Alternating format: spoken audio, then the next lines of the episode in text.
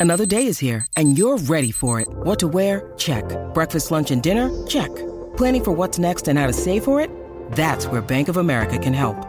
For your financial to-dos, Bank of America has experts ready to help get you closer to your goals. Get started at one of our local financial centers or 24-7 in our mobile banking app. Find a location near you at bankofamerica.com slash talk to us. What would you like the power to do?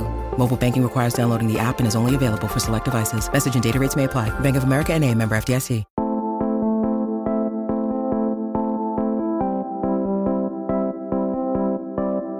Welcome to Micro, a podcast for short but powerful writing. I'm your host, Drew Hawkins.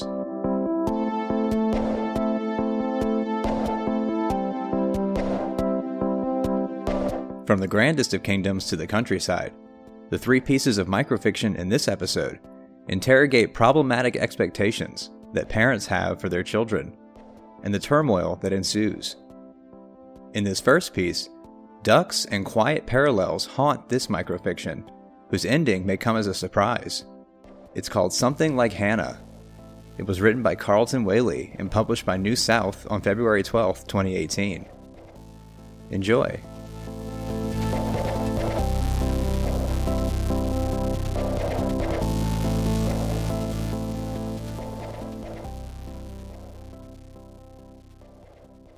Something like Hannah. We were watching Food Network when the world ended.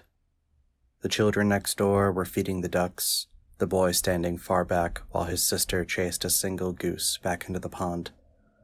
I had wanted to name our daughter Hannah if we had her, but there had been mornings, days, and weeks of sickness, always followed by nights of you holding me as I shook, cold and empty.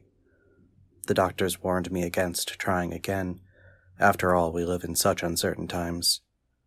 You put your hand on my shoulder in that cold, white office, the same hand that held the remote now. You changed the channel from news to news, from there is no truth to these threats to what is the nature of truth, finally settling on a screen where duck breasts fried, their skin crackling and bubbles of fat burst glistening. The girl next door, whom I secretly call Hannah, is trying to get the ducks to eat right out of her palm. I turned to you and said, It's been a long time since we've had duck. And you said,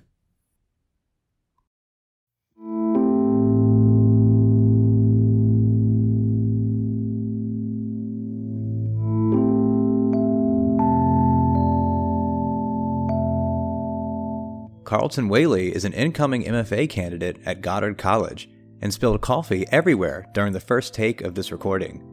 You can find him on social media at Carleton Whaley or on his website at carletonwhaley.com.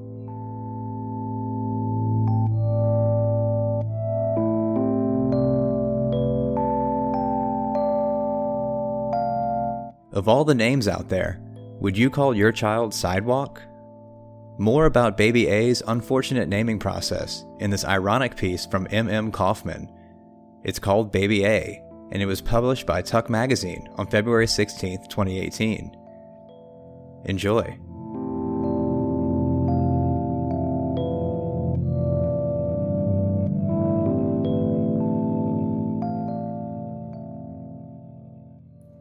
When the mother became pregnant, the father refused to choose a name. You can't name a fetus, he said. You don't know it yet. She was disappointed, but recorded potential names in a notebook she kept tucked away. Soon after giving birth, she turned to her husband and asked if he was ready to name their son now. The father asked the nurse if they could take their baby home before deciding. We don't really know him yet, he said. What's the rush? On the birth certificate, the nurse wrote Baby A. Whenever the father looked at the tiny wrinkles on his son's fingers, or studied the length of his toes, he wondered how they would change if this baby was named Gabriel or Gus. When he thought of this baby as having a name, he saw him as having a future shaped by that name. In his unnamed son's eyes, he saw that anything was possible.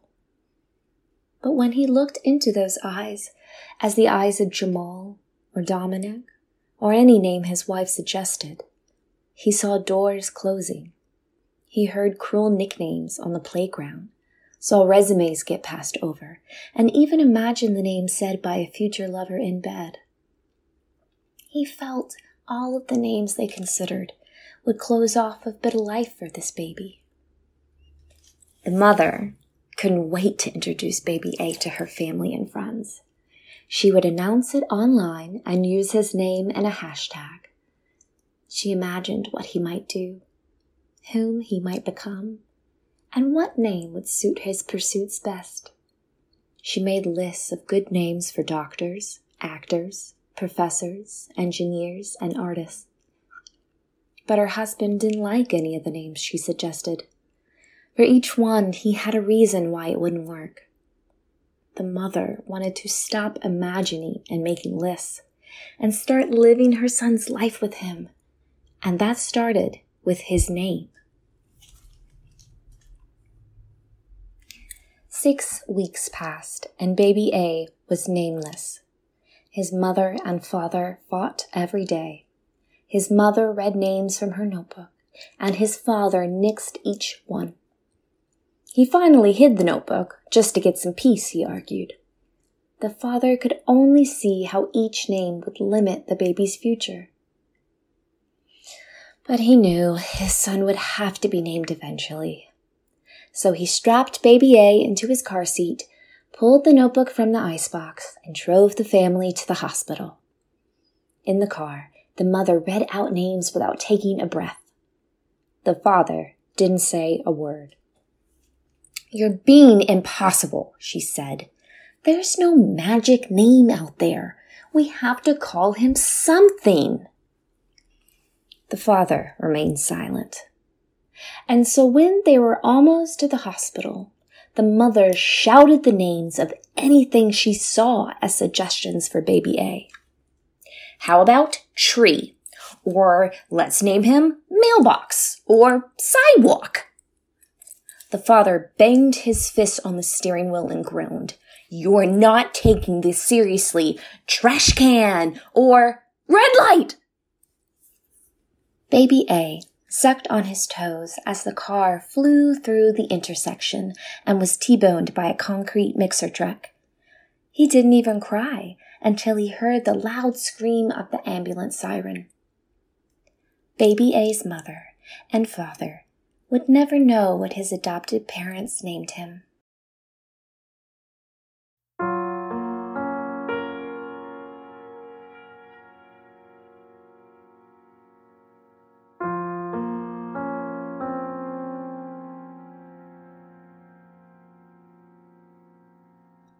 M.M. Kaufman lives in New Orleans, where she earned an MFA in the University of New Orleans Creative Writing Workshop. You can find her on Twitter at mm underscore Kaufman or on her website at mmkaufman.com.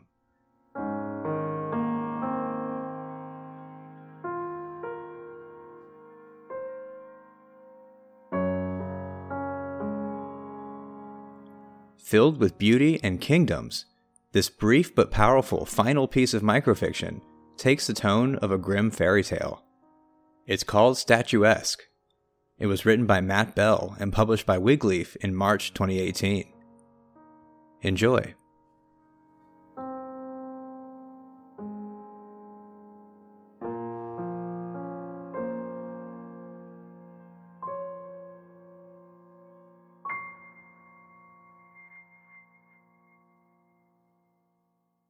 Statuesque. Because the father spoke to the younger only of her beauty, never her lessons, she read no more books, only brushed her hair each morning with a thousand strokes of the brush.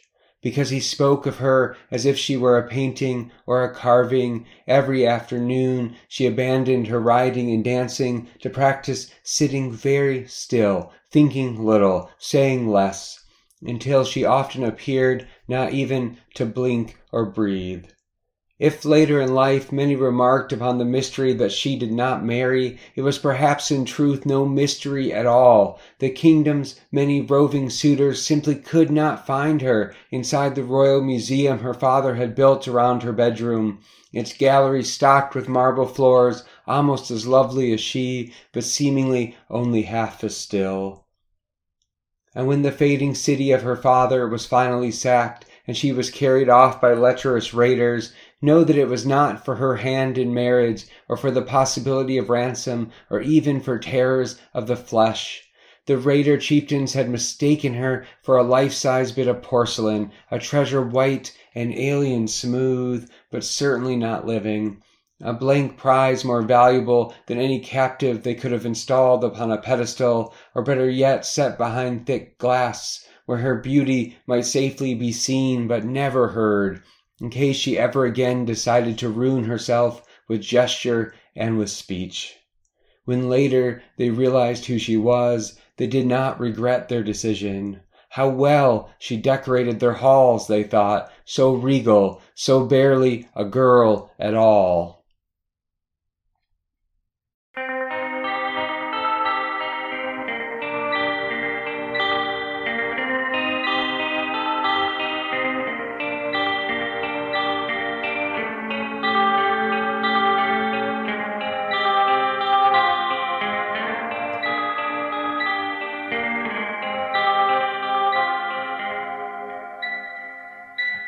Matt Bell's next novel, Appleseed, is forthcoming from Custom House in July 2021.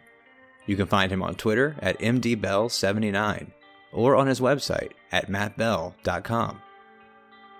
Micro is edited and curated by Dylan Evers and produced and hosted by me, Drew Hawkins. Our theme song is by Matt Ordez.